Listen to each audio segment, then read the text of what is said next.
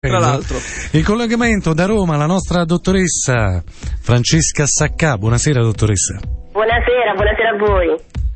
Dottoressa, allora, questo dubbio amletico penso che coinvolga tantissime persone, eh, anche qualcuno che arriva alla soglia dell'altare inizia a pensarci, ah se, se avessi provato a, a Durante stare la qualche marcia mese... nuziale. Vabbè, lasciamo stare, dai. Di questi tempi eh, ne parlavamo prima a microfoni spenti io e Peppe. Eh, ci sono tante donne che adesso non pensano più al matrimonio, forse alla convivenza, ma manco preferiscono stare a casa con mamma nella eh, certezza, nel calore della casa, o, o no? Sì, diciamo di sì, sia uomini che donne, c'è questo timore del matrimonio eh, visto come vincolo, come prigione, come gabbia. Tuttavia dipende sempre dalle esperienze personali e purtroppo c'è uno stereotipo sociale che dipinge negativamente il matrimonio, anche alla luce degli innumerevoli divorzi e delle separazioni. Per cui diciamo che c'è questa macchia che inquina il concetto di matrimonio, per cui la paura che comunque è naturale, perché è ovvio che è un passaggio il matrimonio è un rito di passaggio che ci porta chiaramente a nuovi obblighi e a nuovi status e di per sé comunque spaventa, ad oggi con eh, la società che lo dipinge in questo modo fa ancora più paura. Ma sono soprattutto, dottoressa, i problemi economici oppure uno status sociale? No, diciamo che eh, il timore è a prescindere anche dal discorso economico, è un discorso a sé e quello io non lo tocco neanche perché chiaramente è sacrosanto che se non c'è la base economica è ovvio che bisogna pensarci bene.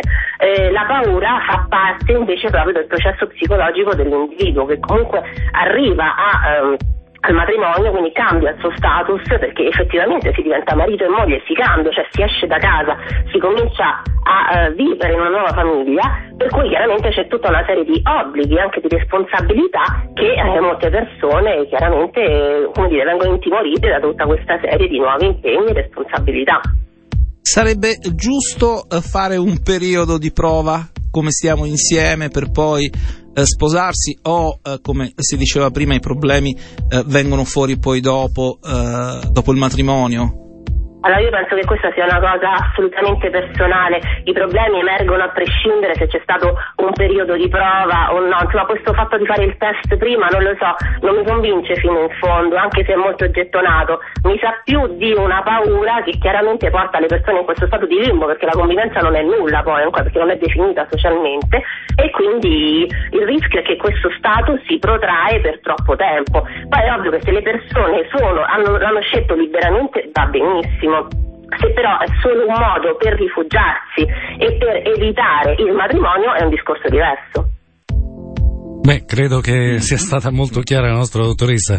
Diciamo che la convivenza ti solleva un poco dalle responsabilità, però poi non è detto che sia una ricetta giusta, quindi la strada No. giusta da fare. Anzi, potrebbe essere un boomerang, eh, ritorcersi contro e quindi alla fine, come diceva Tony, con qualche esempio, arrivare al matrimonio e poi divorziare magari eh, o separarsi il giorno dopo. Bene, ringraziamo la Grazie dottoressa. dottoressa, è stata gentilissima. Grazie, grazie a voi. Ritroveremo la nostra cara dottoressa lunedì prossimo. Intanto, se volete seguire quello che eh, la dottoressa ci racconta, eh, potete farlo anche sul suo blog. Sì, diamo alcune coordinate Infatti, eh, di internet. che Ricordiamo che è prontissimo il, è in allestimento il dominio di primo livello della dottoressa. psicologoinfamiglia.myblog.it